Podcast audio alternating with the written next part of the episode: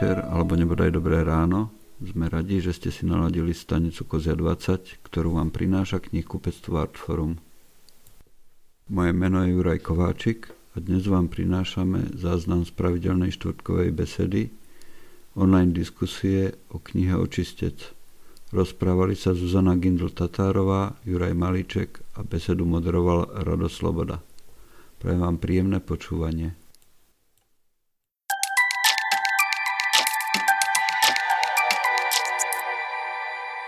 Dobrý deň alebo večer. E, dostal som signál z režie, že začíname. Vítam vás všetkých, čo pozeráte na Facebooku tento live stream z knihkupectva Artforum. No a keďže vieme, e, že doba nepraje fyzickým stretnutiam a už vôbec nie e, diskusiám s viacerými ľuďmi, tak veľmi vynaliezavo sa knihkupectva a špeciálne knihkupectvo Artforum prispôsobilo a teda budeme diskutovať takto online cez Facebook, e, tak dúfam, že si diskusiu užijete. Ja myslím, že e, pre mňa aj pre moju hostku a hostia e, je to predsa len neobvyklá príležitosť diskutovať takto, ale pokúsime sa ju zvládnuť tak ako obvykle, teda dobre. V každom prípade sa budeme dnes rozprávať o knižke Očistec. Túto knižku vydalo vydavateľstvo Literárna bašta a je to v podstate taká povedzme interpretácia siedmých smrť, smrteľných hriechov, prípadne reflexia eh, smrteľných hriechov v súčasnej dobe. No a dnes sa budeme rozprávať eh, so Zuzanou Gindl Tatarovou, čo je jedna z autoriek. Takže ju tu vítam. Ahoj, a pani Tatárová napísala esej, ktorá sa uh, volá Bezodný a tematizovaný je tam hriech obžerstva takže s ňou trošku o tejto téme budeme eh, rozprávať o chvíľku.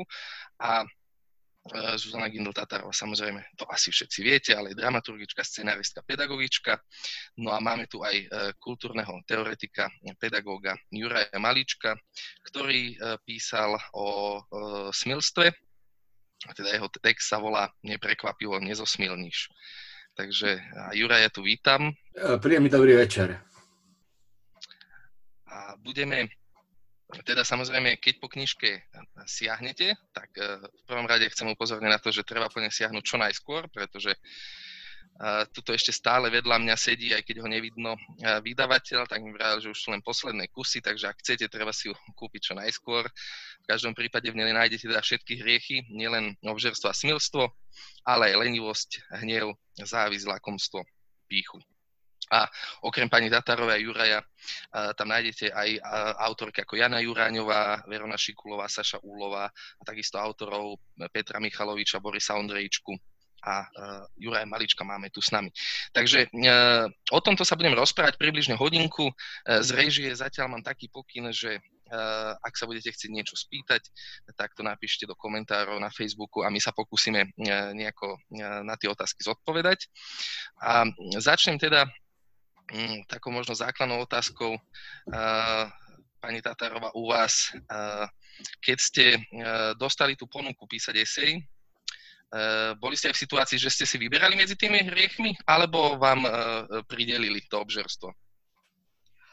Nepridelili, spýtali sa ma, čo by som chcela, pretože Slavo Sochor, vydavateľ, bol jeden z našich bývalých študentov a bol ku mne veľmi láskavý, keď sa spýtal a mne sa to obžerstvo zdá veľmi signifikantné pre túto dobu, takže, ale obžerstvo, ktoré sa mení z toho fyzického na to mentálne.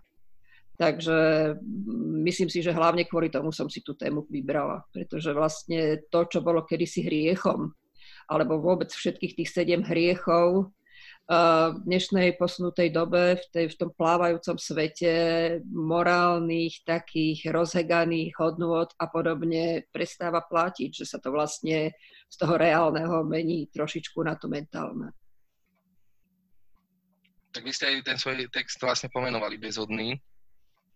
A keby ste mali ešte vybrať jeden z tých hriechov, keby ste si mo- mohli teda písať možno dva texty alebo pri nejakej ďalšej príležitosti, že okrem toho obžerstva čo, čo vám príde také najlákavejšie, ako keby na novo zreflektovať alebo na novo tematizovať z tých hriechov? Pre mňa bola veľmi zaujímavá lenivosť. Čítala som aj Pinčanov text o lenivosti a bola pre mňa zaujímavá kvôli jednej veci, že vlastne bez takej nejakej uh, pohodlnej lenivosti alebo takého snívania nemôžete v podstate ako tvoriť. Hej? A ja som žila pol, pol svojho života v socializme, pol života žijem po revolúcii a v podstate e, vtedy vždy vplatilo a vtlkalo sa to tzv. hegemónovi robotníckej triede do hlavy, že teda tí intelektuáli, tí sú proste tí, tí budižničemovia, tí, na ktorých vy musíte robiť a sú leniví a nič nerobia v podstate, hej.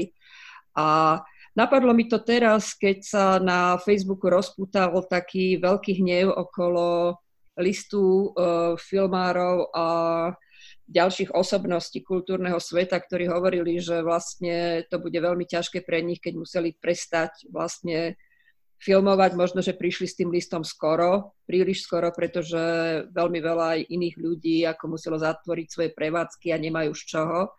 Ale faktom je to, že ľudia si nevedia predstaviť, čo je to filmárina, že vstávate o 6, neviete prečo a musíte, alebo ešte skôr a o 6 musíte byť na placi a v podstate ste tam a krúti sa tam, opakuje, opakujú sa zábery a tak ďalej, že ono to nie je taká jednoduchá práca, že tam je veľmi veľa aj fyzickej práce v tom a, a je tam veľmi veľa sústredenia a mentálneho sústredenia a proste, že, že tá práca to nie je ako, že sedíte v kresle, máte zapálenú hrubú cigaru ako nejaký producent a proste z Hollywoodu a že, že, že to proste všetko tak ide ľahko. Takže, a to už nehovorím vlastne o tých vnútorných obsahoch toho, čo sa nakrúca. Ďakujem, pani Tatárová. Juraj, uh, poďme teraz k tvojmu hriechu, no. uh, alebo teda hriechu, ktorý si opisoval. Uh, ty si, ten výber u teba ako prebiehal? Že ty si si teda naozaj vyberal, alebo smilstvo na teba už len zostalo, lebo ho nikto nechcel?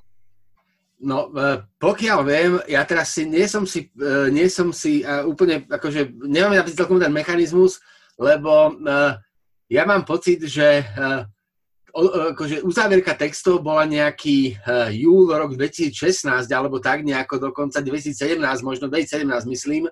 Takže ja som to písal pomerne skoro a vyberali sme, vyberali sme hriechy. Uh, ja, som mal, ja som teda mal tri, som, akože bol som ochotný písať tri. Bol som ochotný písať píchu, ktorá sa mi zdá mimoriadne dôležitá práve ako nedostatok pochory.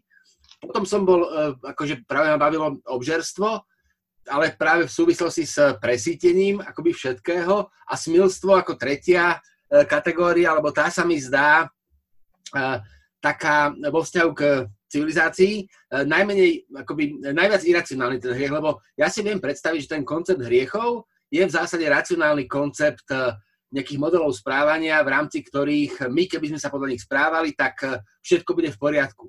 Akurát problém smilstva tam akoby, e, ten problém smilstva sa mi do toho nehodí, do toho racionálneho konceptu e, tých ostatných hriechov a e, premýšľal som teda preto a preto som si teda vybral, vybral teda smilstvo, ale rovnako ochotne by som bol písal aj píchu, aj, aj obžerstvo.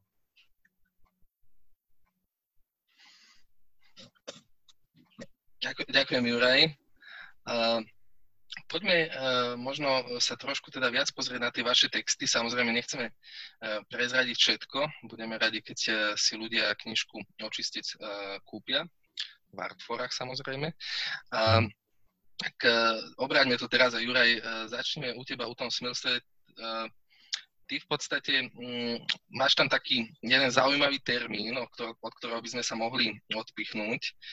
A uh, to je, počkaj, ja si to nájdem, tieto diskusie online poskytujú vlastne takú istú istotu, že vlastne vždy si to môžeš dohľadať, nevidí ťa niekto, ako si to pozeráš v papieroch. Ale máš tam, Juraj, uh, niečo, čo nazývaš uh, emocionálna pornografia a dávaš to do súvislosti práve s tým hriechom smilstva. Tak možno povedz nám o tomto trošku viac, o tej emocionálnej pornografii. A čo tu má so smilstvom vlastne? No, uh, my vlastne uh, akoby uh, jadrom smilstva je fyziologická reakcia. Jadrom smilstva je vlastne fyzické vzrušenie, ktoré je akýmsi spôsobom ako je, to vlastne, je to vlastne záležitosť, ktorú nevieme ako príliš ovplyvniť. A mňa práve zaujal ten posun od, toho, od, od tohoto akoby fyziologického k takému tomu emočnému, kde sa vlastne dostávame k tej anatómii. Akoby, princípom pornografie je zobraziť čosi, čo vlastne inak to poviem. Ten širší koncept k pornografii je ten, že pornografia je zaujímavá tým, že ľudia, ktorí chcú točiť pornografiu, tak sa musia naučiť troška filmovať, lebo keby sme to filmovali tak, ako to deje, tak ono to vlastne není príliš vidno. Takže tu nám ukazujeme čosi, čo nie je príliš vidno a stavíme to pred oči. Pred, pred oči. A, a, a smilstvo je prirodzená, tá, tá, tá, tá, to zrušenie je prirodzená reakcia na to, čo vidíme.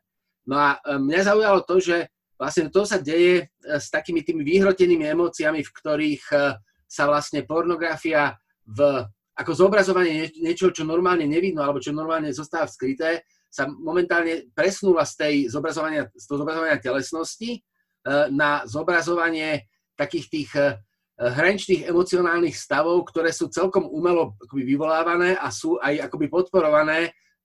Tam vlastne dochádza k tomu, že akoby presne ako tá analogia je síce vulgárna, ale mne sa zdá presná. V momente, keď e, dosahujeme sexuálny vrchol, tak ejakulujeme a v momente, keď dosahujeme emocionálny vrchol, tak, e, tak idú slzy. A, a toto zobrazovanie slz kdekoľvek sa mi zdalo ako taký, akože vyslovene, že pornografický prí, prí, princíp presunutý do, do mainstreamu, čosi, čo dokonca možno vidíme ako pozitívne, respektíve ako, ako čosi, čo v nás by malo zbuzovať také tie ušlachtové pohnutky, súcit a, a spolupatričnosť a také čosi, pričom je to veľmi, uh, akoby, veľmi nemorálne, mám pocit, lebo uh, tá akoby, dušená intimita je o mnoho vzácnejšia, o mnoho krehkejšia ako tá intimita fyzická.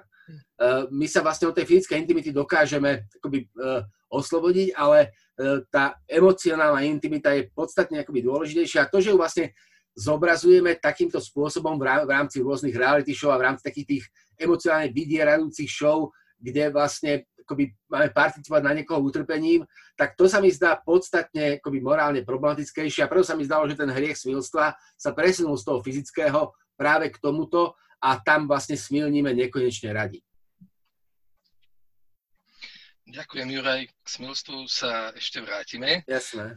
Uh, pani Tatárová, poďme Mohla... teda na Mohla by som ja ešte niečo ako sa napojiť na toho Juraja, pretože mne sa to zdá byť veľmi zaujímavá debata o tomto dnešnom voajerizme, pretože v podstate aj sledovanie pornografie je voajerizmus, ktorý je človeku vlastný, takisto ako sledovanie filmov je, uh, má v sebe súčasť voajerizmu, ale v pásť sa doslova teda na utrpení niekoho druhého, ktorý vás púšťa vlastne do toho svojho intimného sveta a uzavretého sveta rodiny, je, je niečo tak obludné, že by som rada Jurajovi zatlieskala, že to vlastne vniesol do tejto knižky.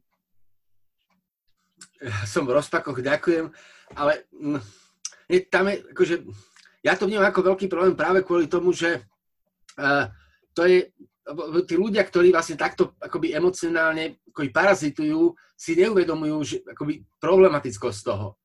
E, keď, keď tá pani, ktorá pozera nejakú tú show, kde sa proste ukazujú tie deti chore na, na, na nejakú strašnú chorobu, tak ona si vlastne neuvedomuje uh, akože, spoločenskú nebezpečnosť toho, čo sa, čo sa vlastne, čo, sa vlastne čo, čo, čo je vlastne súčasťou.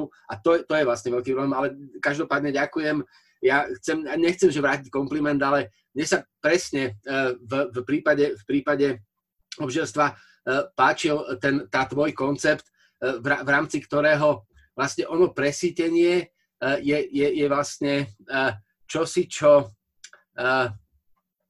čosi, čo z nás vlastne vytvára nádoby, ktoré len zhromažďujú, ale nepremýšľajú. Akoby, že je to vlastne len zber, ale nie je to konzumácia v takom tom naozaj ako poctivom slova zmysle, to je, ako ja to vidím na sebe, kde si pozriem na hard, hard disk a vidím tam desiatky alebo stovky filmov, ale keď naozaj mám chuť, že sa do niečoho ponoriť, tak si pustím film, ktorý som už videl. A videl som ho viackrát, aby som si ho proste viackrát vychutnal. A to je čosi, čo vlastne uh, akoby v tomto obžerstvo za, zabíja gurmánstvo, alebo obžerstvo za, za, zabíja to, ako čo je na tej veci zaujímavé, tá vychutnávanie si tej veci, akoby by, bytie s ňou. Takže to, to, to, som, to som len chcel. Takže zdá sa mi, že áno, súvisí to, lebo presne, tá nestriednosť je princípom oboch tých dvoch hriechov. Ďakujem aj za výmenu komplimentov. A hovorí sa, že teda aj keď sme od seba izolovaní teraz, tak musíme byť k sebe dobrí. Čo teda v prípade komplimentov skôr je o tom, že teda keď je niečo dobré, tak to pochválime.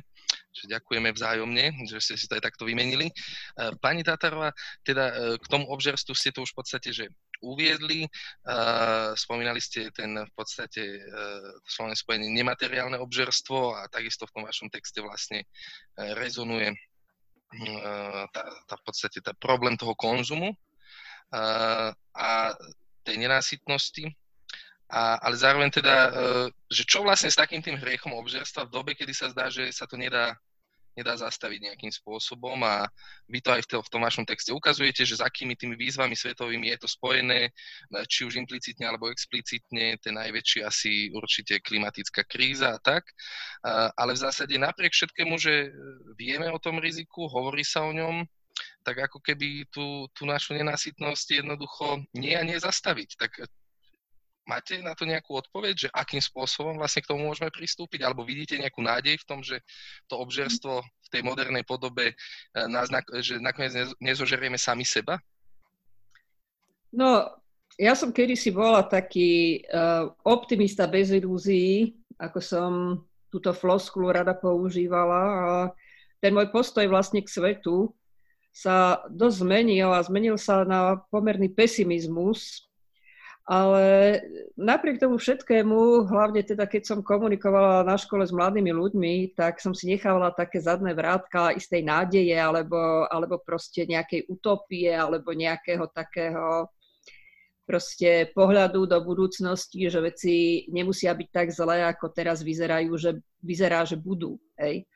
Ale ale faktom je to, že som kedysi pracovala v ochranárskom hnutí a doteraz sa stretávam s ochranármi a rátam sa k ním. A tam som vlastne zistila, že každý vždy čaká, nie teda títo naši ochranári, ale vlastne to, tá, tá väčšinová spoločnosť, že to začne niekto druhý. Že povedzme akože, však ja vylejem len trochu oleja do tej odpadovej vody. Ja urobím len toto. Ja, viete, ja sa bojím sama doma, e, potmeno, tak mám rozsvietené všetky svetla a tak ďalej a tak ďalej. Čiže za, proste začína to niekde vlastne pri šetrení u seba samého, alebo vo svojej vlastnej rodine, alebo to, ako učíte svoje deti, proste narábať s materiálmi a a to, to sa samozrejme týka aj, aj stravy, ale ja si myslím, že obžerstvo nie je teda len o strave, pretože všetky tie, všetkých tých sedem uh, hriechov v tejto spoločnosti, ktorá je sekularizovaná, kde je vlastne už to cirkevné oddelené od toho štátneho, hej, tak uh, ja si myslím, že sa ako nepo, nepozerá veľmi na ten hriešný aspekt teda tých hriechov, ale Uh, oni sa vlastne presúvajú v tej modernej spoločnosti do nejakého, do nejakého, ako som už hovorila, ako mentálneho stavu. Že povedzme, ako, ako uh, my sme vytvorili obžerstvo konzumu a máme na to svoje mechanizmy, reklamy, proste zásielkové služby, všetko možné. Máme na to, máme na to povedzme, kreditné karty, ktoré pokladáme len za nejaké umelé hmotné placky, ktoré, ktorých prečerpanie nás v tej chvíli neboli. Urobili sme chrámy, chrámy konzumu v tých nových obchodných domoch, kde máte od potravín proste všetko a keď chytíte do rúk ten vozík a vykročíte do toho nádherne vysvieteného, vyvoňaného proste ako prostredia, no tak uh, sa zbesniete proste, ako väčšina ľudí sa zbesnie a proste ako keby, ako keby si fakt zobli nejakú drogu. Hej.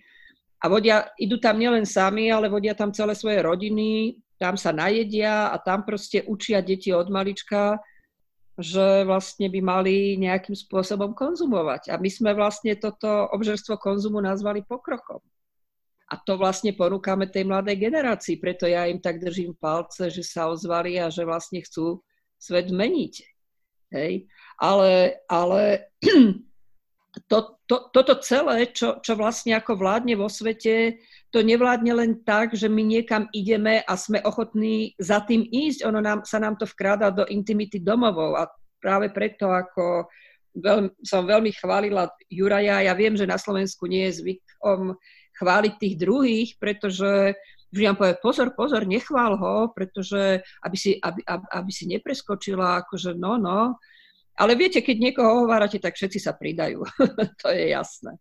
Len chváliť nesmiete. Ale, ale že on to zobral do tej intimity, povedzme do toho, tá intimita smilstva a preniesol, preniesol to na tú duch, duchovnú oblasť a nám sa vlastne to obžerstvo, teda ten konzum, vlastne vkráda ako do domácnosti. Ja neviem, ak sa snažíte pozerať film na ktorejkoľvek zo staníc, tak vám do toho okrem HBO vlezie nejaká reklama. Hej? A potom idete okamžite ako po tých úžasných napenených pivách, ktoré tam vidíte, no tak si idete zobrať jedno pivo do chladničky, alebo proste si idete zobrať niečo iné. Čiže vlastne ono vás to nutí konzumovať a nutí vás to samozrejme potom aj nakupovať, ale na druhej strane vám vlastne tie médiá ponúkajú programy o chudnutí pod dozorom odborníkov. A toto všetko ide ruka v ruke, čiže na jednej strane vás to vlastne tlačí k, tej, k tomu konzumu, na druhej strane vám odborníci hovoria, aké je strašné, že vlastne uh, ste povedzme silní a teda ako mali by ste chudnúť, nemali by ste toľko fajčiť, nemali by ste piť alkohol, nemali by ste hrať na hracích automatoch a tak ďalej a tak ďalej. Ale vlastne celá tá spoločnosť je nastavená tak, že vás do toho dovádza. Že vám to vlastne ponúka a že vlastne tak, ako vyvodíte deti do tých obchodných domov a učíte ich nakupovať od maličkého mala, tak toto vás učí v podstate konzumovať. A je to nastavené tak, že vlastne my už sa neobzeráme, že nevidíme ostatok sveta a zbytok sveta, kde povedzme ako už bol vymýtený hlad, ale zároveň ako sú ľudia, ktorí majú problém to sústo na druhý deň dostať do úst.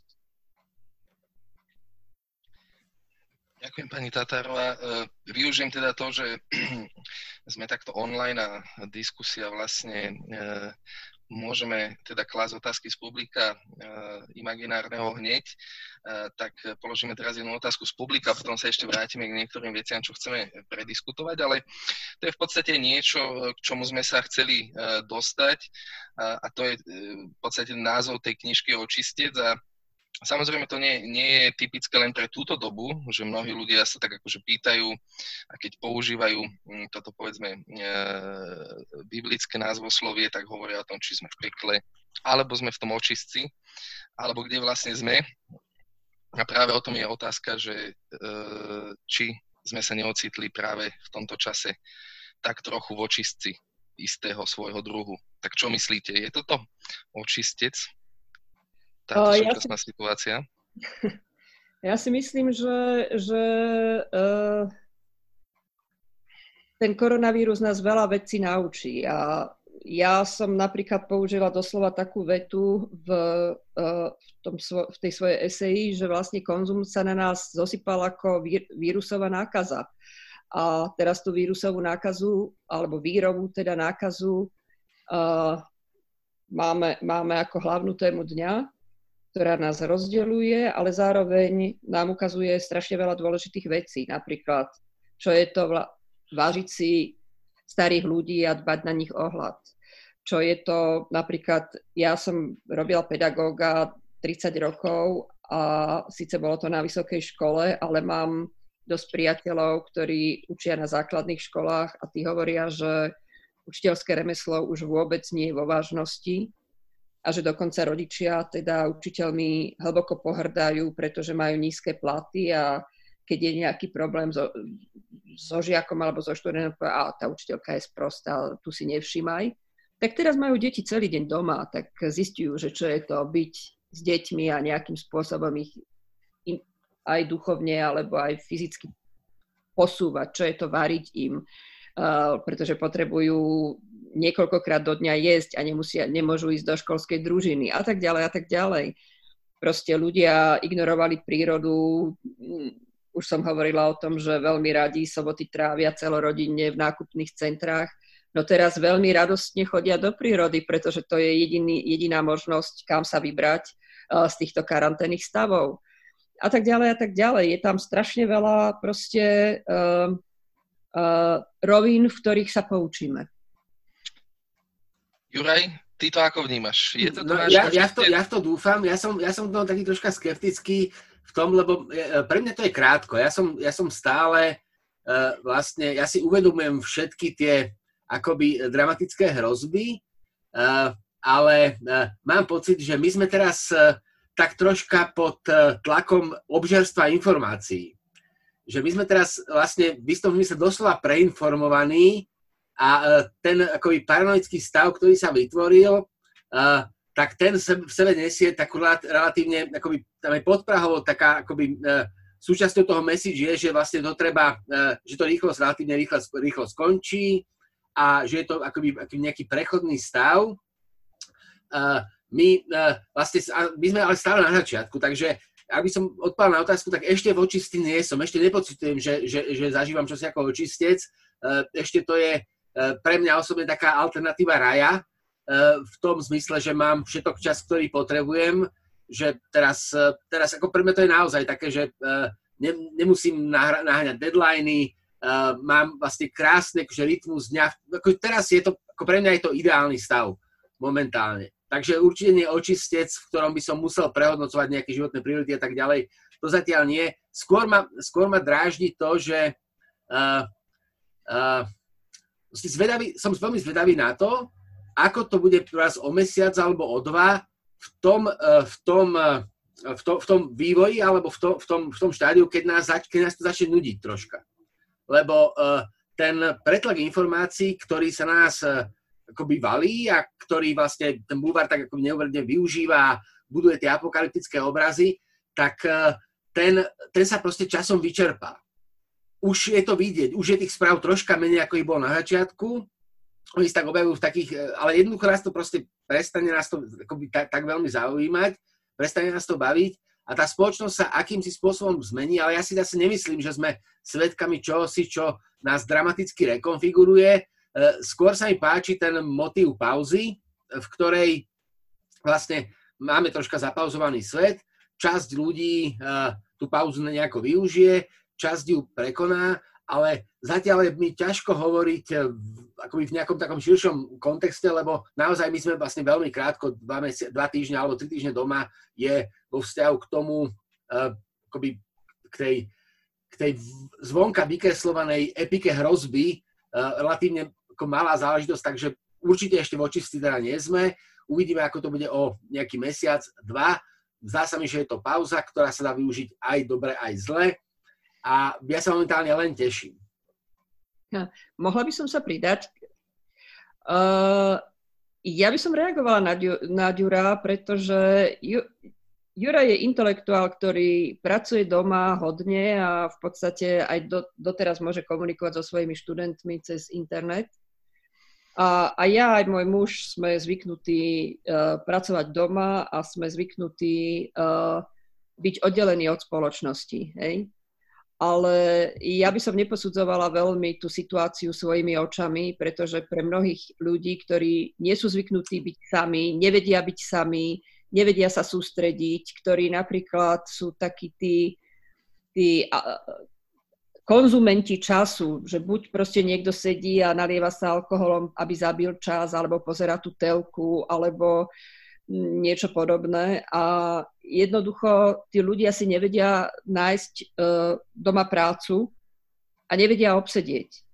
A čím sú, a to som počula od mnohých, čím sú dlhšie doma, uh, tým viac lenivejú. Čiže e, vstávajú veľmi neskoro, obložia sa kávou, mobilmi, neviem čím všetkým a proste oni, oni e, si aj hovoria, že a ide jar, mal by som pre, preriediť skríne, mal by som urobiť toto, ale neurobia to.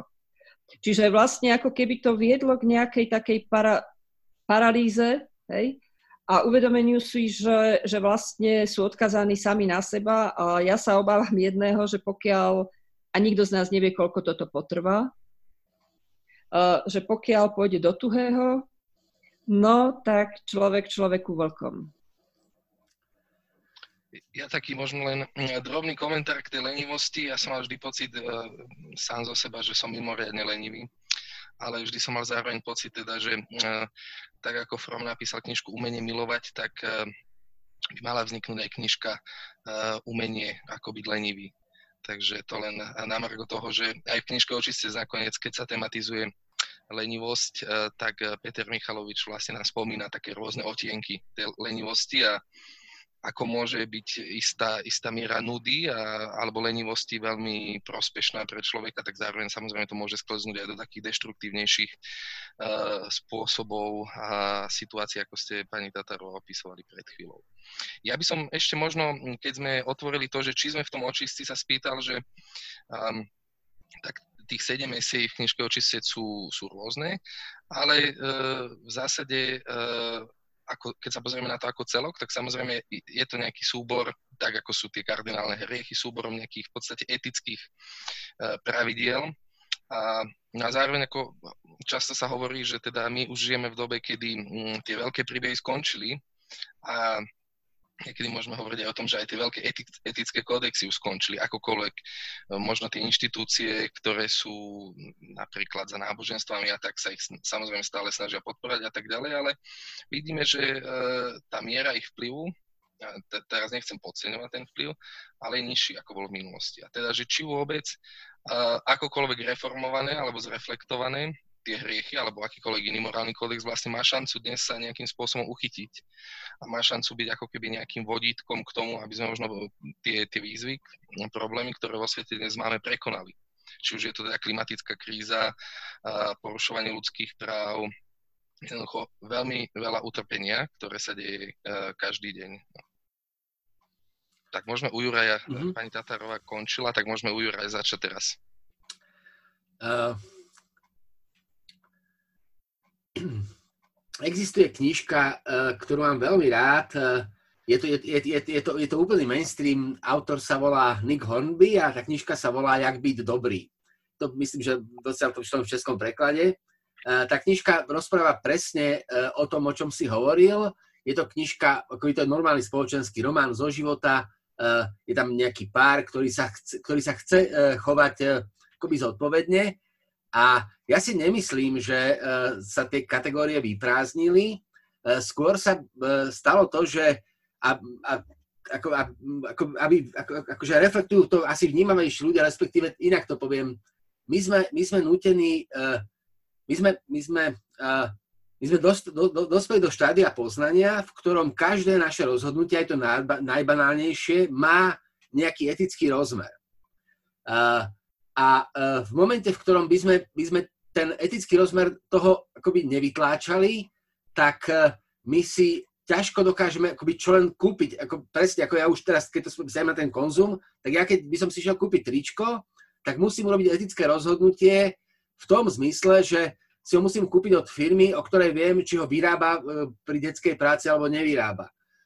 Keď si kúpujem saponát, tak do akej miery škodí prostrediu. Teda my sme, my vlastne tým, že o svete toľko vieme, tak e, prízmu etického rozhodnutia dostalo každé naše životné rozhodnutie a v tomto sa akýmsi spôsobom nedá, ne, nedá žiť a, a pre všetkým nedá sa žiť v tom civilizačnom nastavení, ktoré mi návonok deklaruje, že neopustilo svoje ideály, že ne, ne, neopustilo svoje etické rámce. E, keď použijem taký ten akoby konvenčný západný etický rámec slobody, rovnosti a bratstva, tak e, my žijeme v svete, ktorý toto formálne neopustil a zároveň ten svet pociťuje, že nemôže podľa toho fungovať. A ja teraz nechcem vyznieť e, nejak anarchisticko-lavičiarsky, lebo taký nie som, ale ja mám pocit, že toto súvisí s problémom z takého toho nezriadeného kapitalizmu, respektíve e, s problémom takého toho presne nezriadenej spotreby, kde sme, kde sme my vymenili taký ten normálny, prostý, obyčajný ľudský život za e, sériu hedonistických e, naplňaní svojich túžob.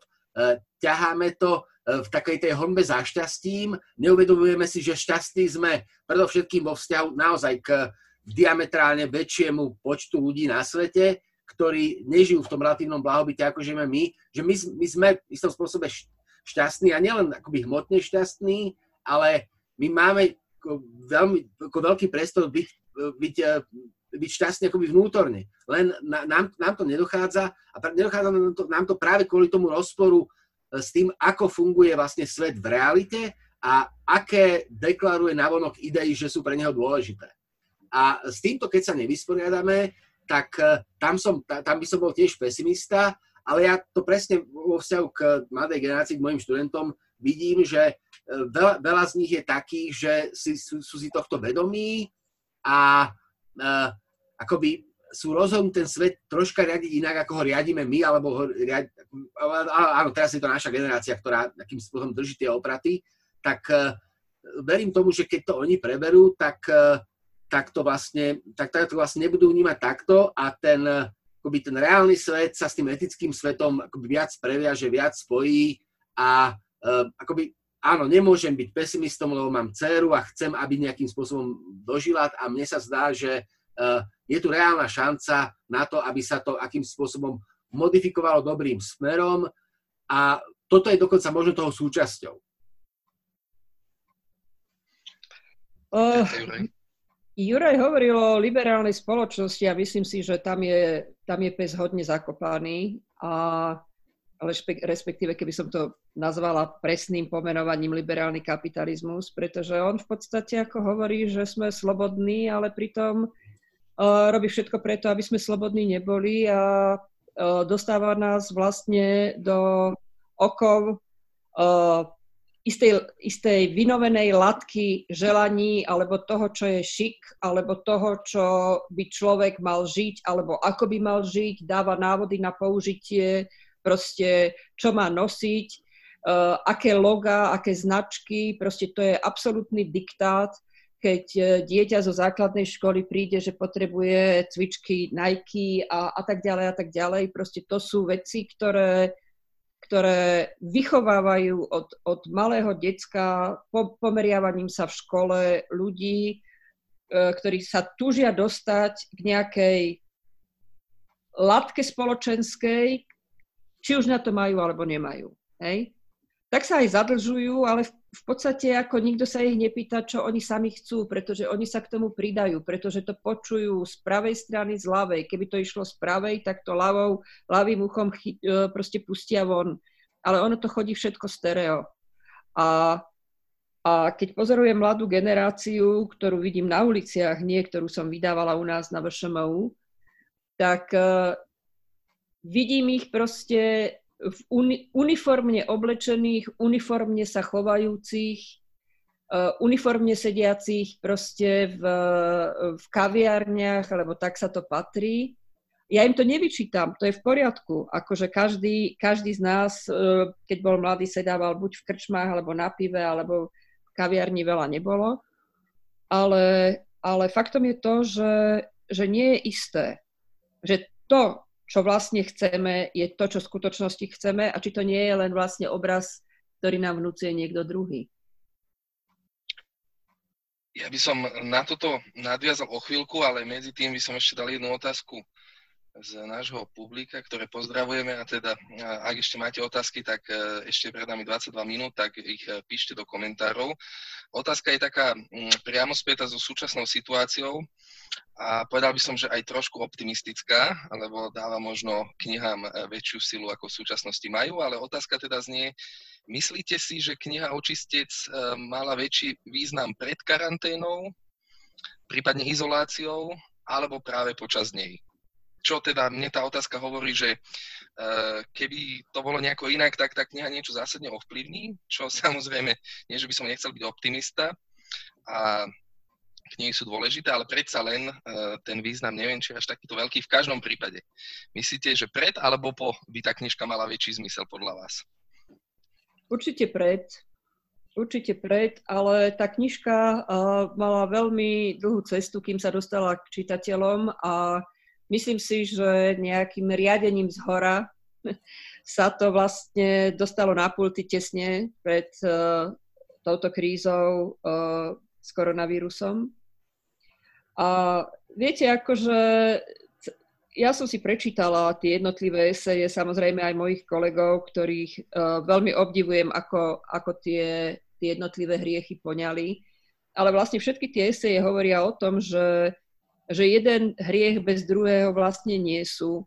A že možno, že aj niektoré z tých hriechov, ktoré sa kedysi veľmi odsudzovali, ako napríklad hnev, pretože hnev vlastne bol výraz osobnosti. Hej? To, psychológovia hovoria, že aj dieťaťu treba uh, nechať priestor na vyjadrenie hnevu alebo teda záporu, aby, aby získalo istotu, že má právo sa k niečomu vyjadrovať. A to je ten hnev, povedzme, no nebyť hnevu, tak nie je ani nežná revolúcia, nie je veľká francúzska revolúcia, proste nie sú, nie sú vlastne vzbúry, nič sa neposúva ďalej. Čiže ja si myslím, že mnohé z tých hriechov, tak ako boli poňaté, proste uh, uh, pôvodne, uh, už, dnes, ne, už by som nepovedala, že ich máme brať až, až tak vážne, ale oni sa posunuli a oni všetky jeden s druhým súvisia. A pokiaľ, pokiaľ niekto, pokiaľ niekto uh, sa obžiera, môže to znamenať, že má hnev sám na seba, na to, ako vyzerá. Za, povedzme ako hnev a, a, a úzkosť z toho, ako vyzerám, uh, málo kto rieši tým, že si vstúpi do svedomia a začne chodiť do prírody alebo začne cvičiť. No proste uh, zažehnávame to obžieraním sa, načgávaním sa proste klobásou, chlebom s niečím a podobne.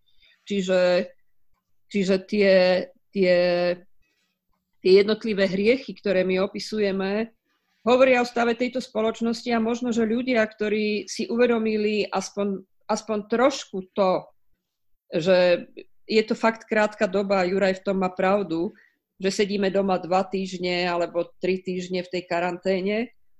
Ešte si možno nestihli uvedomiť, že ako im strašne chýba vlastne, ako im chýbajú tie návyky, ako im chýba proste tých 10 e, druhov práškov, ako im chýba proste tých, e, ten nespočetný proste počet e, jogurtov a výber proste a a zrazu si začnú uvedomovať, že možno ak toto potrvá vyše roka, čo nikto z nás nevie, takže možno, že ten výber nebude a že bude všetko veľmi zjednodušené a budeme veľmi radi, keď e, si budeme vlastne uh, ukrajovať z tých dávok, ktorými sa doteraz krmíme. A to nie sú len dávky jedla, ale aj, aj šatstvo, aj proste všetko ostatné.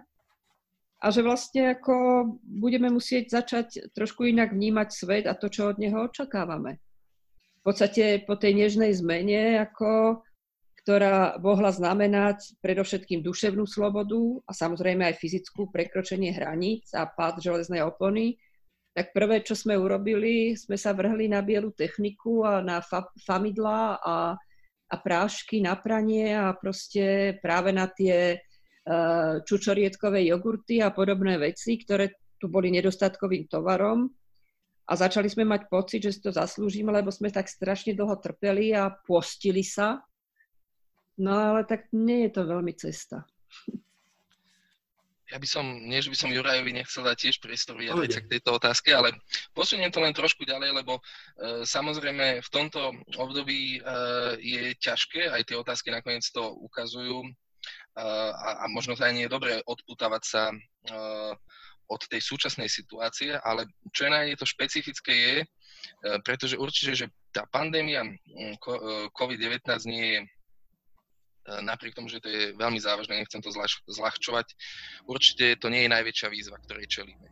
A, ale čo má tá, ten koronavírus špecifické, čo vlastne nás prostredkoval, je, že to tú imagináciu, tú predstavivosť ľudí zasahuje oveľa viac ako čokoľvek iné.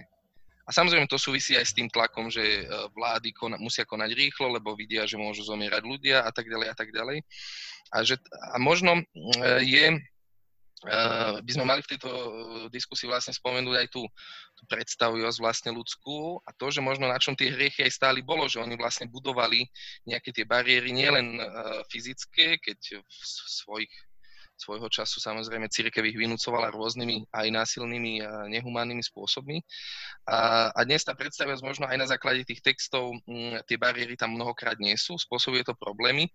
Tak by ma zaujímalo, keby sme mohli otvoriť ešte taký, taký okruh, že e, oba, obaja sa venujete m, kultúre, filmu, ste ščítaní a tak ďalej, tak možno by sme mohli uh, spomenúť niekoľko diel, ktoré sú pre vás nejakým spôsobom uh, zásadné a, a možno nemusia byť ani zásadné, ale podľa vás by mohli tej našej predstavivosti pomôcť, aby sme možno teda sa spravili zodpovednejšie a aby sme možno nejakým spôsobom nadviazali na tie vaše texty alebo vašich kolegov a kolegyň a keďže teda táto diskusia prebieha nie v, ale na Facebooku knihkuvectva Artforum, tak možno keby sme pár takých knižných, mm, knižných e, obrazov vedeli spomenúť, ktoré podľa vás by vlastne tú tému tých smrteľných hriechov v súčasnosti, ale kľudne aj tej pandémie mohli dokresliť nejako vhodne.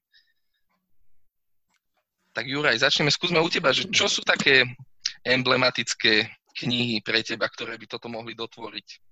Uh, hneď sa k tomu dostanem, ale musím jednu vetu, uh, jednou vetou zareagovať na, na to, čo bolo, poved, čo bolo povedané, len sa, lebo sa mi to žiada. Uh, ja, uh, mne, teraz, uh, mne sa, ako, uh, hovorili sme o hneve, a mne sa zdá, že najväčším problémom, ktorý momentálne pocitujeme, je práve strach. My sme sa vlastne k tomu dostali. Strach nie je explicitne formovaný ako hriech. On je súčasťou hnevu, je súčasťou pýchy. Strach je uh, akoby veľmi dôležitá kategória, ale uh, my sme v situácii, v ktorej uh, strach vlastne nech, nech pocitujeme strach akokoľvek, tak ho akože nemusíme ešte pocitovať paralizujúco. Určite, určite, to, určite, určite to nie je paralizujúci strach a preto ja sa jednoducho odmietam báť.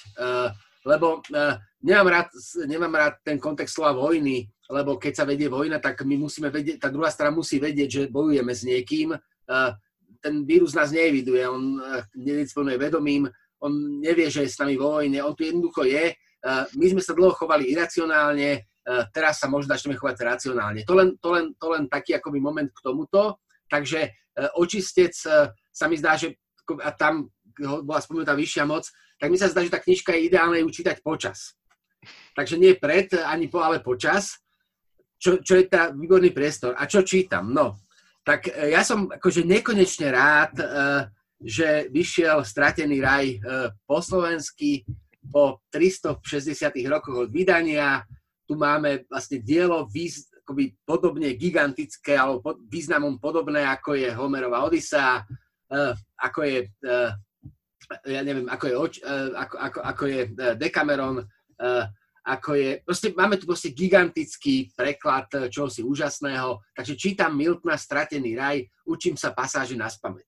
To ma akože strašne baví, lebo, lebo ten, ten, ten Stratený raj je knižka, ktorú my vlastne všetci poznáme, možno ju nepoznáme, akoby poznáme v českom preklade jasnačka, ale akoby, že ne, aj, aj tí ľudia, ktorí nečítali český preklad, tak poznajú Miltona prostredníctvom odkazov.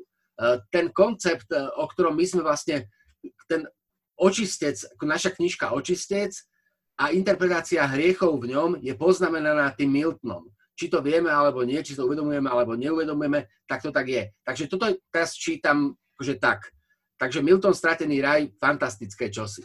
A druhá knižka e, je Frankenstein v Bagdade, ona ešte len má výjsť, e, chystám k nej, teda mal by som k nej písať doslov a tým sa veľmi teším, tak to sú veci, ktoré teda čítam aktuálne. Ten prvý, na ten druhý tým, na, na toho Frankensteina Bagdade si budem musieť teda počkať ešte, ale, ale verím, verím, že vyjde a Milton Stratený raj je na trhu a je to proste akože nádherná záležitosť. A mám ako fascinujúca, ako veľmi, veľmi poučná. Uh, uh, zabraňujem, aby som sa bál. To je výborné. Ďakujeme, Juraj, to, to boli výborné tipy a na jednej si ešte počkáme. Pani Tatarová, pre vás? Uh, ja, som, ja som vlastne človek, ktorý stále číta permanentne scenáre, takže pre mňa čítať knihy je, to nie je oddych. Ja rada oddychujem, keď nemusím čítať, ale tieto dni tieto dni, no um, budeme mať 1. apríla stretnutie Evrimáže, to je Evrimáž je filmový fond Rady Európy a ja som teda zástupcom pre Slovensko. A prvého budeme sedieť a nebudeme preberať len scenáre, ale budeme hlavne preberať nové pravidlá, pretože Evrimáž sa bude musieť zmeniť. A vlastne nechali na nás, aby sme korigovali tie pravidlá a aj na tejto, keďže sa zrušilo jarné sedenie kvôli koronavírusu, tak sme pochopili, že musíme, musíme tie pravidlá modifikovať tak, aby sa dalo komunikovať povedzme aj cez, cez, cez internet a podobne, čo dosiaľ pravidla nepovolovali. Ale čítam si teraz, a doviedol ma k tomu, doviedol ma k tomu vlastne, doviedla ma k tomu účasť Ehm, na, na príprave tých, e, toho, tej knižky Očistec, e, pretože vlastne som e, pochopila, že strašne málo viem o tom, ako vlastne fungujú tie mechanizmy liberálneho kapitalizmu a do akej miery vlastne by človek, našinec, mal do nich preniknúť. Tak som si začala čítať Naomi Klein bez loga, čítam si Haririho knižky a proste čítam spustu takých vecí, ktoré, na ktoré by som predtým nemala čas, pretože by som šlapala proste na scenároch. Napriek tomu všetkému čítam nové scenáre aj mojich bývalých študentov, teda scenáre, na ktorých robím ako dramaturg. A zároveň čítam vlastne scenáre, ktoré sa prihlasujú na Everymáš. Čiže uh, konzultujeme to skypovo a uh, tu Naomi Klein, to by som odporúčala každému a Haririho samozrejme. Ja by som možno len doplnil, že keď ste pani Tatarova spomínali Harariho, teda asi myslíte aj Sapiens, aj, aj Homo Deus, mm, prípadne tých, jeho, tie jeho lekcie pre 21. storočie. Tak len taký, že zaujímavý slovenský vklad, aspoň pre mňa, bolo na podobnú tému a tiež sa to dotýka nakoniec aj tej témy očistca, bola esej o, o zmysle ľudského života od Vladislava Kováča ktorý v podstate v takej polke, e, v polke tej knižky myslím, že sa blíži k tomu, čo bol cieľ aj Harariho, že zmapá to v Sapiensovi. Potom zároveň teda predklada tú svoju predpoveď, že ako to je s tým ľudstvom do budúcnosti. O, pán, Kovač, pán Kovač je nesmierne hlboký mysliteľ a jeden z mála, ktorých poznám, ktorí prešli vlastne aj politickou skúsenosťou ale uh, v osobných rozhovoroch som bola veľmi prekvapená tiež jeho pesimizmom, čo sa vývoja spoločnosti týka. Keby, keby som to mal veľmi zjednodušiť, a určite to nebude také presné, ako on píše v tej svojej eseji, tak je to asi o tom, že ľudstvo sa musí pripraviť a naučiť, ako dôstojne odísť. Ale zároveň teda optimisticky dodal, že on, je, on víta akúkoľvek uh, inú alternatívu, samozrejme. Uh, Zapojil by som teda opäť publiku, máme tu, máme tu ďalšiu otázku a samozrejme potom sa ešte vrátime do diskusie. Z režie sme dostali pokyn, ja teda veľmi si užívam to, že v rámci tejto platformy môžem používať to slovo, že z režie. Takže budeme tu trošku ešte dlhšie, tak môžete písať aj ďalšie otázky, ale tá súčasná alebo položená otázka je, či zmení kríza rolu umenia v spoločnosti čo je asi na mieste, aj keď zároveň trvá to ešte krátko, ale zároveň vidíme, že jednou z tých skupín, ak sa nebavíme o tých úplne najzraniteľnejších skupinách, tak e, v tej druhej by som povedal línii sú to práve umelci, umelkyne, ktorí mnohokrát v tomto období teda môžu mať e, až existenčné problémy. Ehm, tak neviem, že či e, máte skôr, ste skôr optimistickí alebo pesimistickí v tom, že či sa táto rola umenia v spoločnosti zmení. Tak začneme teraz u Juraja. No u mňa, to je, u mňa to je ťažko, lebo ja neviem. E, ja mám s pojmom umenie ako veľký problém. E, ja sa venujem populárnej kultúre. E, e, samozrejme, myslím si, že to, čo zažívame, je problémom a to, to je nadlho, ale je to, je, to, je to problém, ktorý súvisí s tým, čo, čo, čo, čomu, sa, čomu sa venujem súvisí s tou preinformovanosťou, s takým tým obrazom, že my, my čo si vieme, ale my vlastne nevieme, my čo si poznáme, ale vlastne nepoznáme. Nemyslím si, že sa nejak dramaticky zmení rola umenia v spoločnosti, práve preto, že umenie už je natoľko vlastne súčasťou akoby civilizácie, že to, čo vlastne akoby keď, keď, keď umenie oddelím od sveta, tak, tak naozaj neviem. Ale ak beriem ak umenie ako súčasť sveta, tak si myslím, že sa ani, ani, ani tá, tá pozícia uh, sa ani nezmení, ani sa, ani vlastne, akože, vlastne nič dramatické sa nestane v tom zmysle, že nebude to lepšie, nebude to horšie, uh, zostane, zostane tu priestor pre, uh, zostane tu priestor pre uh, uh, čosi, čo by sme nazvali estetickou skúsenosťou. A tá estetická skúsenosť uh, so svetom je uh, u mňa podmiena veľmi tým, naozaj, ako teda svet, svet vnímam.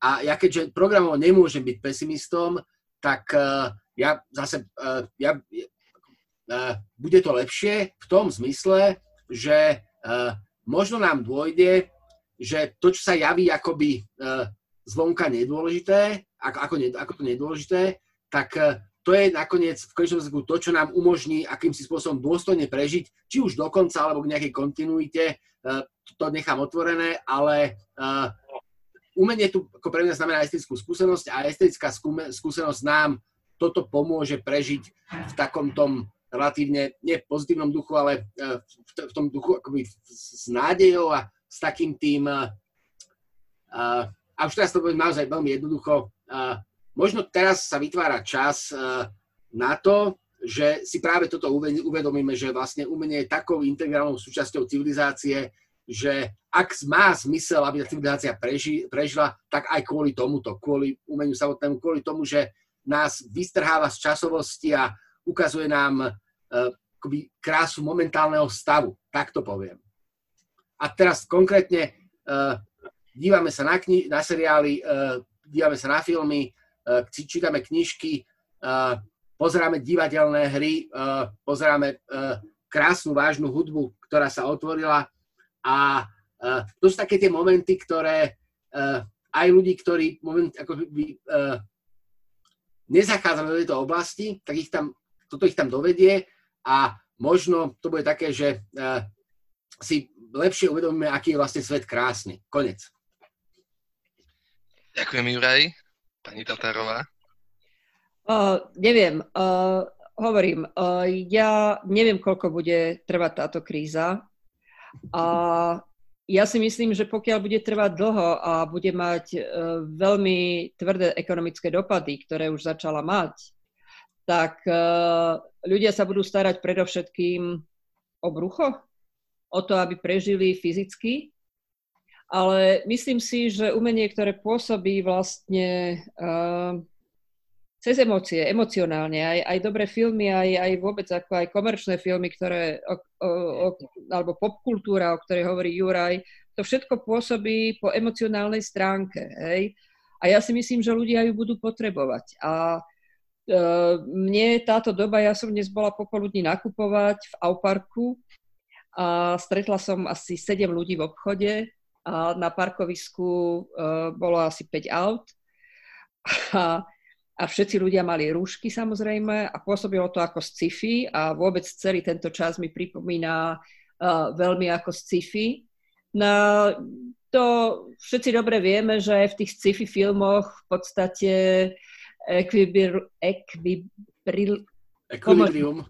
Áno, tak, tak, tak, tak, tak uh, je to presne doba, ktorá sa snaží zapudiť ľudské city a sú ľudia, ktorí to prechovávajú, alebo zoberme si Fahrenheita, že sa ľudia učili celé knižnice na spameť a tak ďalej a tak ďalej, že, že vlastne uh, podľa mňa, ako pokiaľ tá kríza bude pokračovať, tak prvoradé bude brucho, ale potom vlastne človek, ktorý predsa len nie je obyčajné zviera, a uh, nešiením len animálnosť, tak uh, sa bude musieť uh, znovu vrátiť a utekať k nejakým duchovným hodnotám a k citovým hodnotám predovšetkým.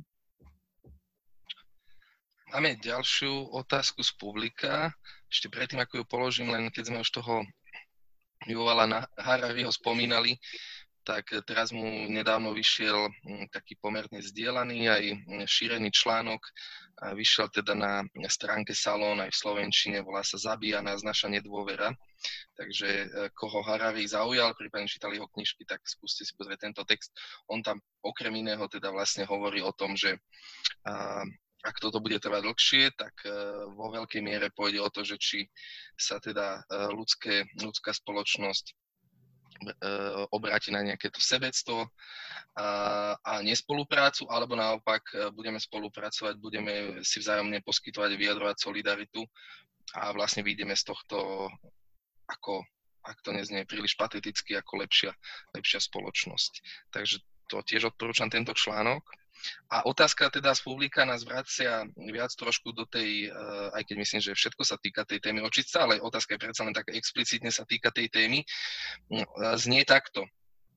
Ak zadefinujeme hriech ako niečo, čo je podľa osobného životného kódexu pre človeka zakázané, skrátka, že by to nikdy neurobil, ako by ste zrevidovali podľa vás sedem hlavných hriechov? Takže myslím, že asi, že čo je dnes z tých keď sme to revidovali, čo je dnes tých 7 smrteľných hriechov, ak som to správne pochopil. O, nájsť, by... nájsť 7 nových smrteľných hriechov, alebo som tomu neporozumela? Hovorí sa, že uh, ako by ste, teda v otázke je, že ako by ste zrevidovali podľa vás 7 smrteľných hriechov. Takže to beriem tak, že môžu tam niektoré aj zostať, ale môžeme tam niektoré aj vynechať a doplniť nové. Ja si myslím, že, že vlastne uh, uh, tie smrteľné hriechy alebo kapitálne hriechy uh, vlastne určujú, určuje ich pocit viny. A ja si myslím, že vlastne dajú sa doplniť o to, z čoho má vôbec ľudstvo pocit viny a či ho vôbec má. Hej? Či má pocit viny, že povedzme ako sa oblieva šampanským alebo kúpe v šampanskom a povedzme na druhej strane sveta alebo pologule uh, ľudia nemajú čo jesť, povedzme, keď hovoriť Prepačte, pani Tatárová, teraz to je zase výhoda tejto, tohto spôsobu diskusie, že môžu mňa zrevidovať, keď som to zle vysvetlil. Takže o, za otázkou bolo vlastne to, že čo je pre vás sedem osobných smrteľných hriechov. Za vás osobne teda, takže nie v tom širšom kontexte tak sa ospravedlňujem za zlú interpretáciu.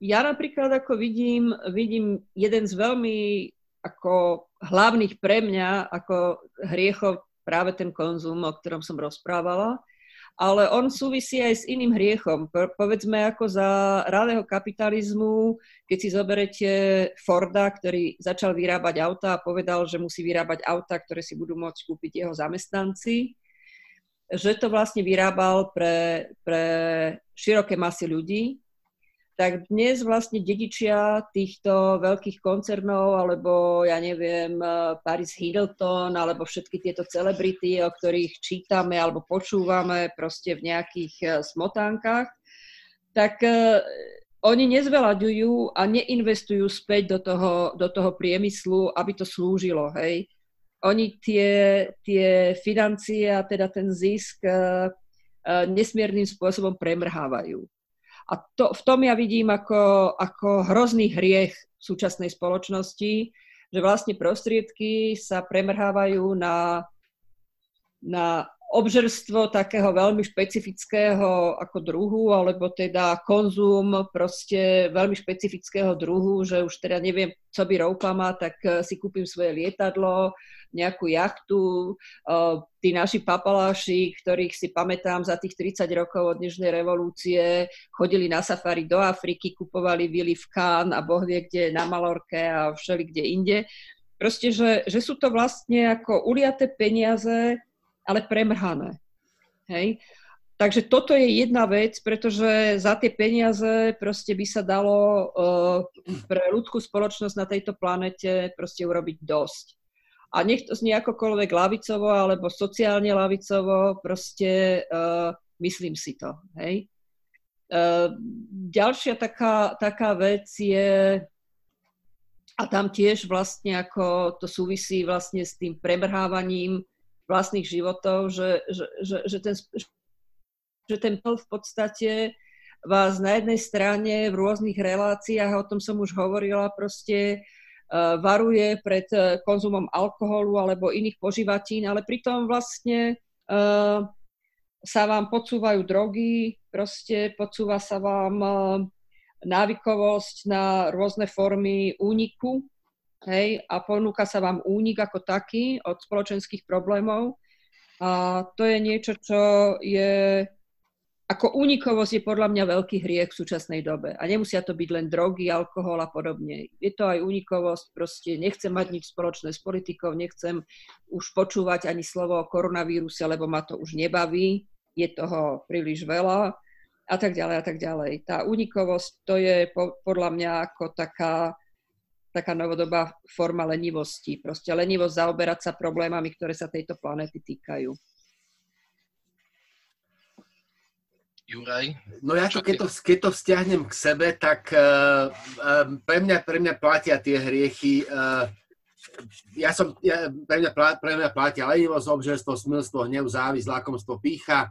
Asi najväčší problém osobne, keď, teda, keď by som hovoril o osobných hriechoch, tak ja mám asi najväčší problém s pýchou. Uh, snažím sa s tým, snažím sa s tým čosi robiť, ale nemôžem si pomôcť. Aj ten, aj ten, aj ten môj optimizmus vlastne asi, asi prábení z pýchy. Proste pícha, s pýchou mám veľký problém.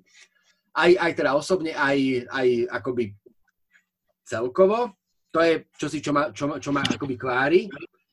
A v tom kontexte takom tom civilizačnom, um, ja mám problém, akoby ten hriech tam nie je, ten hriech, hriech tam nie je a myslím, že by sa, keby, keby som robil revíziu, tak by som ho tam dal a, a to je povrchnosť.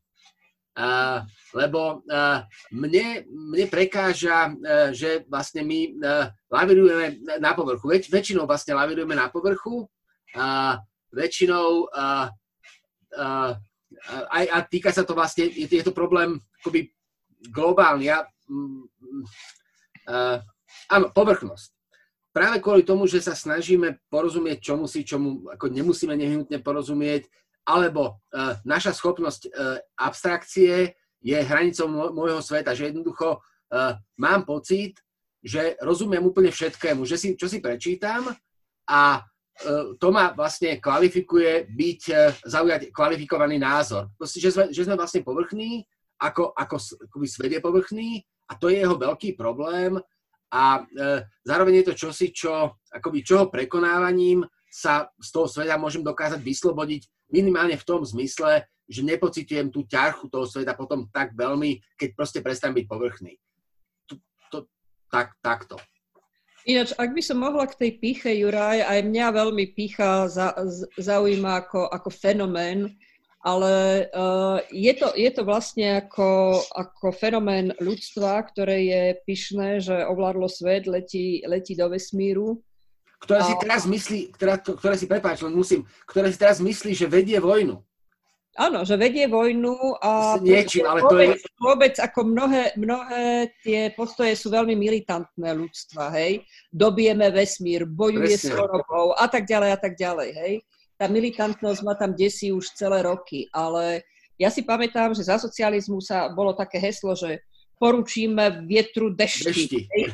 A, a tak ďalej a tak ďalej. No a ono sa zrazu ukazuje, že, že, že to tak jednoduché nie je. A pamätám si, že keď bol Fan de Siècle, a človek, ktorý mal pocit tej strašnej, racionálnej proste ako nadvlády nad svetom, hej, uh, cogito ergo sum, proste to bolo ako niečo úžasné. Parostroj sa vyjad, uh, vynašiel, prvé, prvé tie zámorské lode a tak ďalej a tak ďalej. A zrazu im stroskotal Titanic. A zrazu, zrazu vlastne bolo, bolo po, tom, po tom veľkom nadšení a hlavne po tej veľkej píche. Hej?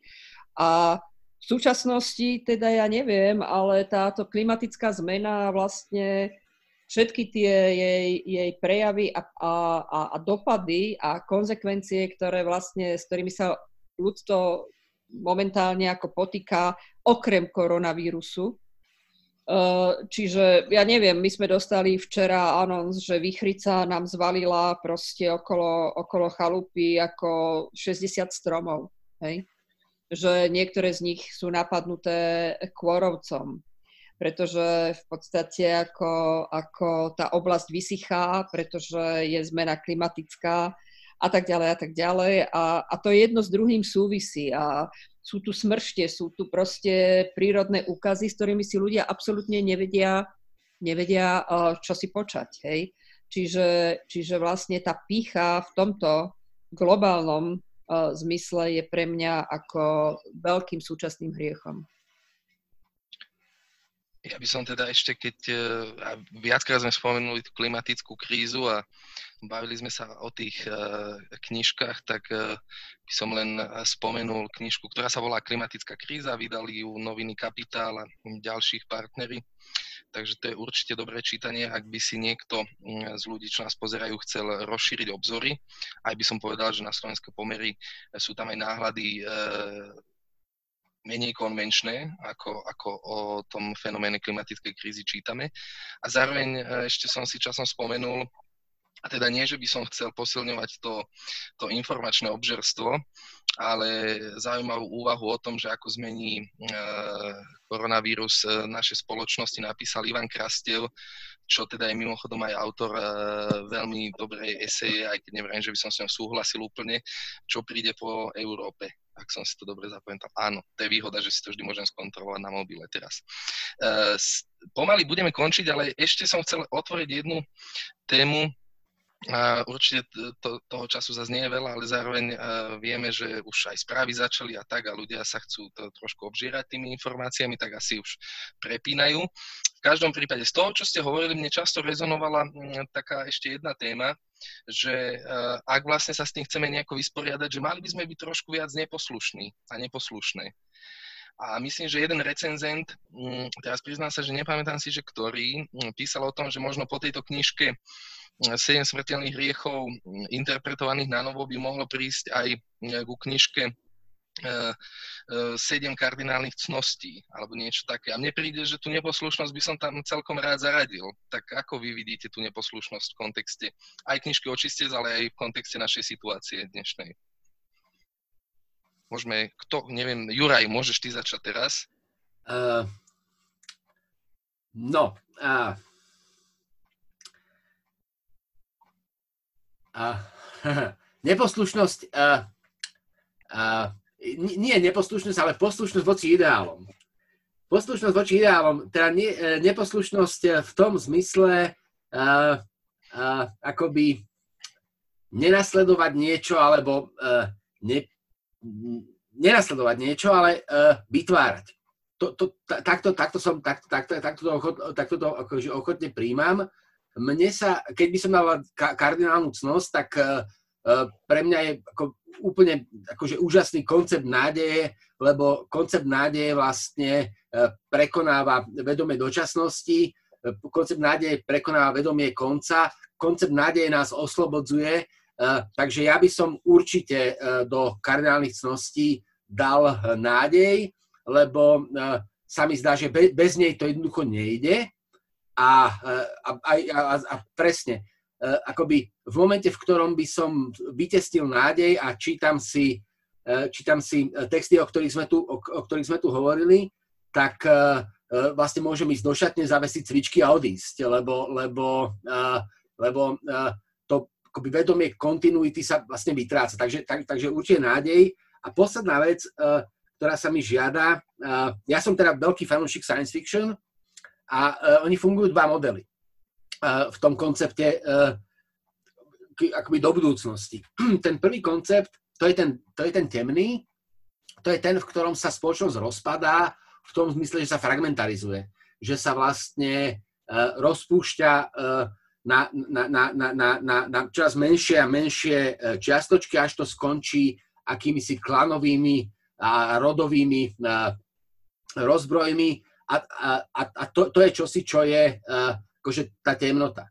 A to, kde to vlastne môže pokračovať, a modelovým príkladom je Star Trek, uh, a vlastne Star Wars funguje podobne, je uh, koncept hegemonie. A mne sa zdá, že my sme, my sme tam, kde by sme sa mali uh, začať správať k svetu nie cez platformu národov a lokalít, ale že by sme mali vlastne o sebe uvažovať ako o pozemšťanoch. Že teraz sme to videli, úplne sme to videli krásne, v decembri to pôsobilo ako, ako atrakcia, ako čosi, čo, čo sa vlastne nás bezprostredne netýka. Teraz to máme tu na, vo Francúzsku, teda v Taliansku to je podstatne horšie, no nie, nie, nie v Taliansku, u nás je to podstatne horšie, lebo my sme pozemšťania. A toto je koncept, ktorý by mal akoby fungovať, lebo mám pocit, že ak má ten druh akýmsi spôsobom prežiť, tak len tak, že si toto uvedomí a vlastne začne sa chovať ako druh. Teda začne sa chovať ako, ako presne opustiť koncept národov, opustiť koncept lokalít, lebo my vieme presne, že, všet, že sme vlastne spojení. A začať uh, konečne uh, budovať hegemóniu, budovať, uh, budovať uh, tú víziu Star Treku, v ktorom je federácia planet.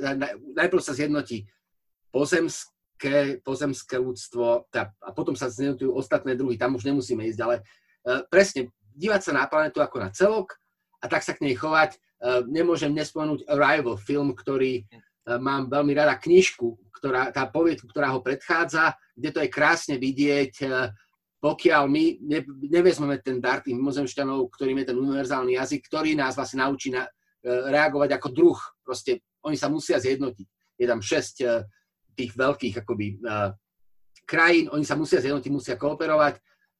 Ak to neurobia, tak vy, vy, vy, vyhynieme. Ten druh proste má, má dobu spotreby obmedzenú.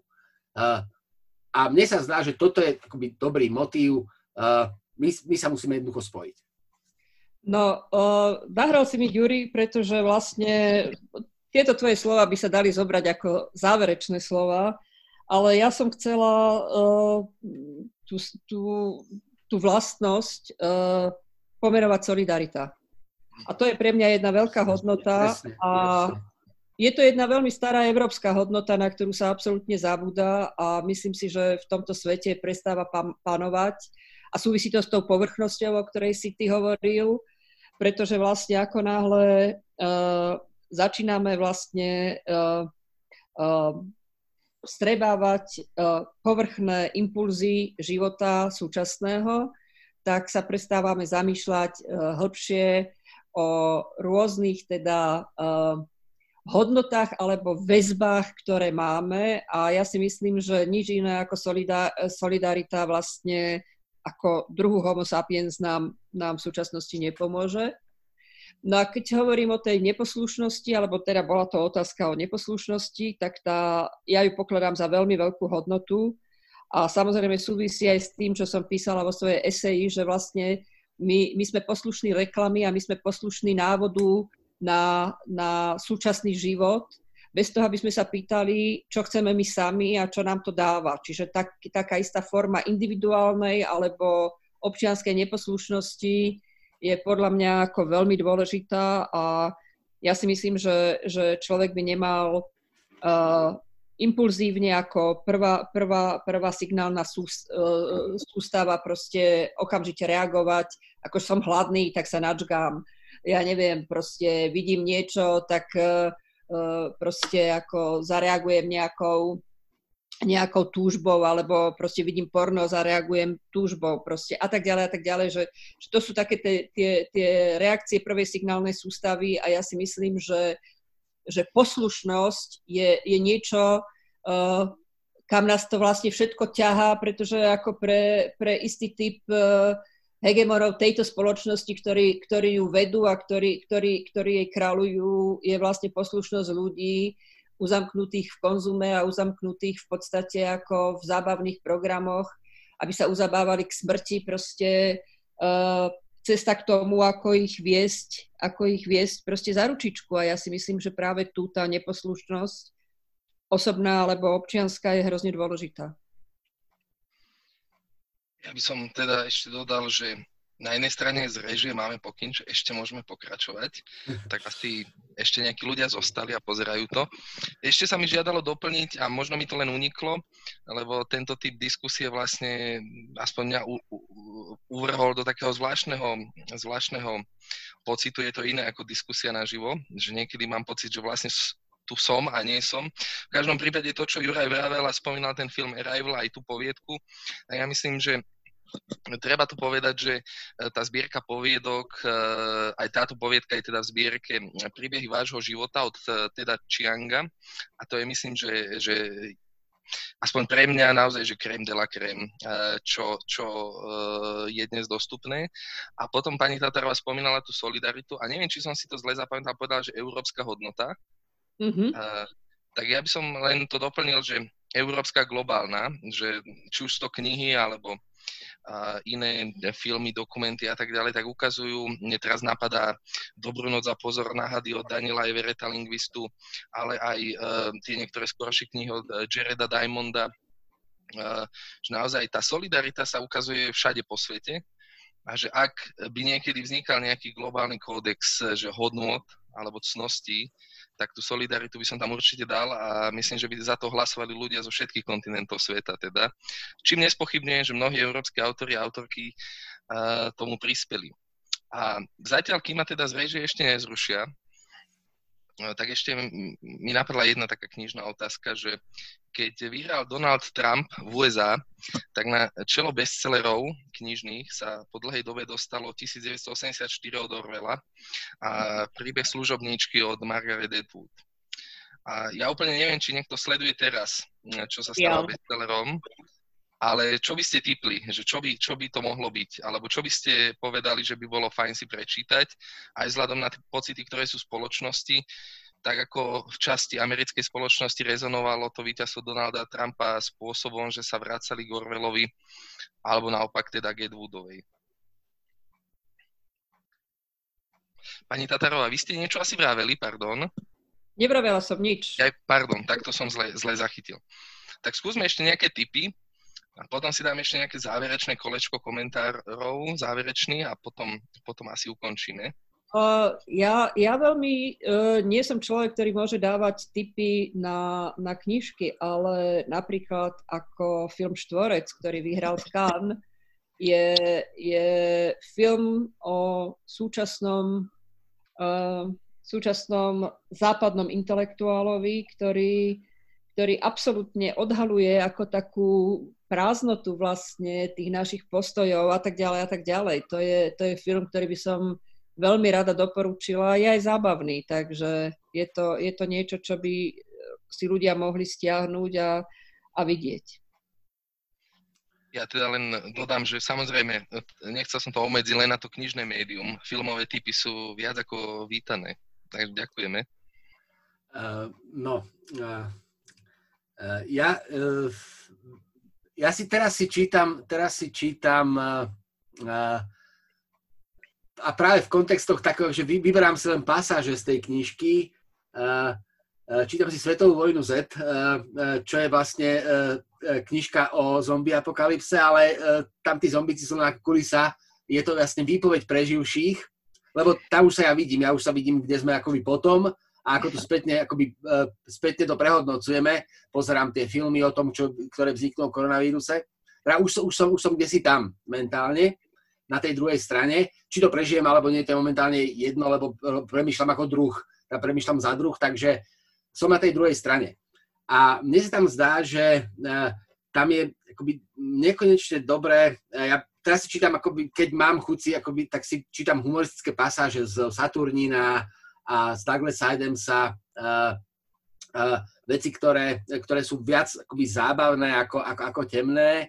Uh, a v rámci takých tých akoby komediálnej literatúry alebo literatúry, ktorá uh, je akoby skôr zvyšuje náladu, tak mne sa akoby teraz veľmi osvedčil na zlepšovanie nálady Parfum blázneho tanca, Toma Robinsa, to je kniža, ktorú ja spomínam, spomínam často, ale je, je pre, preto, lebo je pre mňa definujúca a je to, je to, je to e, knižka, ktorá je, uh, akoby zase je, to knižka o nádeji, knižka o dobrom pocite, knižka o tom, že uh, vlastne bez hľadu na to, kam sa rútime, tak tá cesta je menej dramatická, ak sa berie s úsmevom a to sa, to sa mi zdá akoby dôležité. Takže v podstate čokoľvek, čo čitateľa rozosmeje, tak mne by sa zdalo užitočné a veľa to odporúčam. Takže ak máte knižku, ktorá, pri ktorej sa bavíte náhlas, že sa budete náhlas smiať, tak to je čosi, čo mám pocit, že teraz sa oplatí čítať.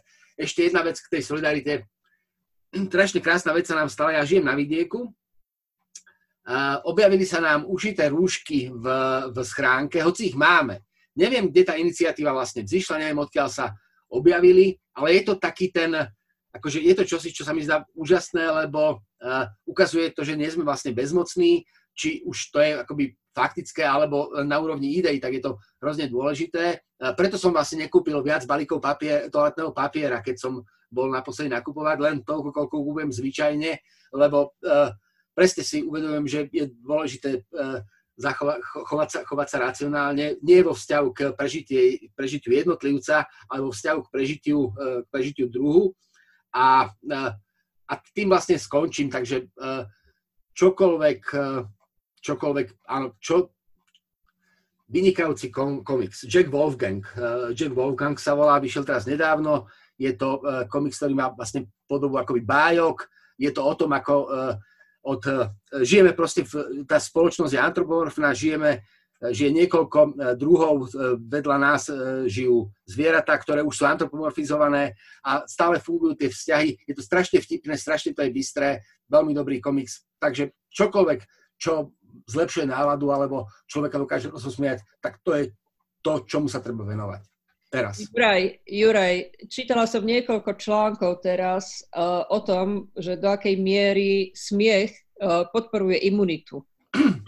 Áno, a boli to aj vedecké články, no ale tak všetci vieme, že, že humorom uh, sa dostaneš aj cez tie najprekerenejšie situácie a že vlastne humor ti pomôže aj odosobniť sa sám od seba, napriek, keď si začneš robiť sám zo seba srandu a strieľať si zo seba.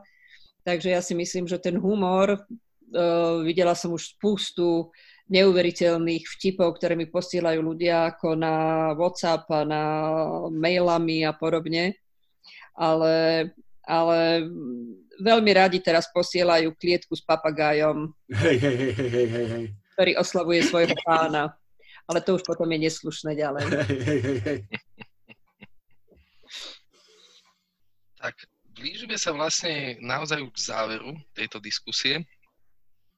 Ja by som teda ešte možno to záverečné kolo, viackrát to tu zaznelo, nádej, solidarita, tak e, to za, ten, e, tá záverečná otázka, neviem, či to bude otázka, možno taký komentár, e, že keby ste možno aj pani Tatarová a Juraj povedali nejaké také vaše želanie pre tú našu spoločnosť, ale aj globálnu, ktoré možno nejako tú nádej zachytí. Aj keď ste to už možno nejakým spôsobom naznačili v priebehu diskusie, tak možno na záver je ešte fajn to mm, zopakovať. Ja by som začal možno tým, že veľa sme tu venovali času knižke Očistec, ale zároveň teda aj iným knižkám, ale boli spomenuté filmy, komiksy. A pre mňa v poslednom období takú nádej e, vyvolala knižka Čitateľ vráca od Marian Wolfovej, a najmä to, kde opisuje, že ako ten eh, ľudský mozog nebol vôbec nikdy eh, evolúciou pripravený na to, aby čítal. On sa nakoniec čítal, čítať naučil a nezmenilo to len nejakú tú praktickú schopnosť mozgu a ľudí č, e, konzumovať, alebo teda to slovo je zaťažené, ale e, absorbovať ten text, ale zároveň to zmenilo celé ľudské myslenie. A to bola pre mňa taká ako úžasná ukážka toho, že človek samozrejme robí chyby, ale zároveň teda vie sa naučiť nové veci, aj tie, ktoré mu evolúcia v podstate e, ne, nenaprogramovala. A tým pádom e, nepochybujem o tom, že sme schopní m, krásnych činov a solidarity, čo podľa mňa v tomto čase je asi najdôležitejšie. Tak v tomto duchu, keby možno ešte aj od vás takéto želanie na záver zaznelo a potom by sme sa rozlúčili s našimi divákmi, diváčkami na Facebooku. Ja si pamätám, keď zúrila pomlčková vojna a bolo vlastne na hrane, či zostane Československo spolu, alebo uh, sa štát roztrhne na dve samostatné republiky, tak jeden múdry človek povedal, viete, ja si myslím, že Slováci by sa mali najmä otrhnúť sami od seba.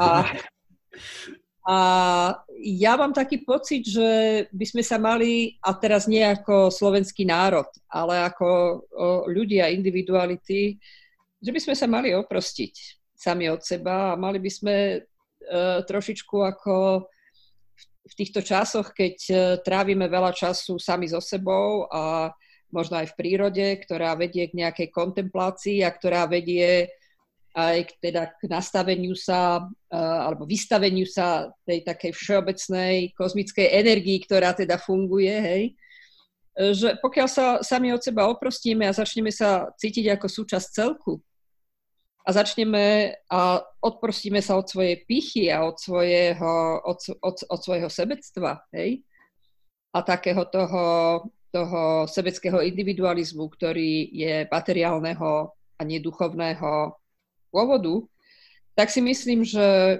tak si myslím, že tá nádej existuje. Juraj? Nemôžem, nemôžem inak pokračovať, lebo presne všetko dobre dopadne. Druh prežije. Akože my, my nečelíme, my nečelíme, my, my, my, ne, my nezažívame finále uh, melancholie. Druh prežije. A, a uh, nech, ne, nech, nech sa stane čokoľvek, ten druh uh, toto vyhodnotí ako dobrý koniec toto bude mať dobrý koniec, nech sa nám to zdá teraz akokoľvek, tak ten druh, čo prežije, tak to spätne vyhodnotí, akože dobre to skončilo. Boli veľké straty, možno nebudú, je, neviem, ale dobre to dopadne a uh, to je všetko, čo sa mi žiada k tomu povedať. Ďakujem vám veľmi pekne. Toto je teda naozaj záver.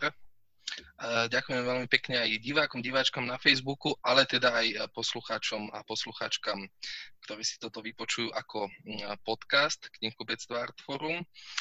Som teda veľmi rád, že sme tu mohli diskutovať so Zuzanou Gindl Tatárovou, Jurajom Malíčkom, a takisto uh, som rád teda, že zazneli aj otázky z publika a že sme túto platformu stále do istej miery novú pre tento typ diskusí, ktoré inak by sa odohrali naživo, uh, využili podľa mňa naplno. A knižka Očistec, ktorú sme chceli rozobrať, aj sme rozobrali, tak uh, ako som spomínal na začiatku, blíži sa k vy, vy, vypredaniu, takže ak máte o ňu záujem, určite po nej siahnite. A verím teda, že aj s ňou, ale aj s inými knižkami, prípadne filmami, ktoré tu boli spomínané, tak budete pokračovať v tej súčasnej dobe v tom, že budete uvažovať, ako ten svet zlepšíte. Takže ďakujem vám veľmi pekne všetkým a teda teším sa niekedy na budúce. Dovidenia. Dovidenia, bol znamená príjemne. Ďakujem ešte raz aj ja.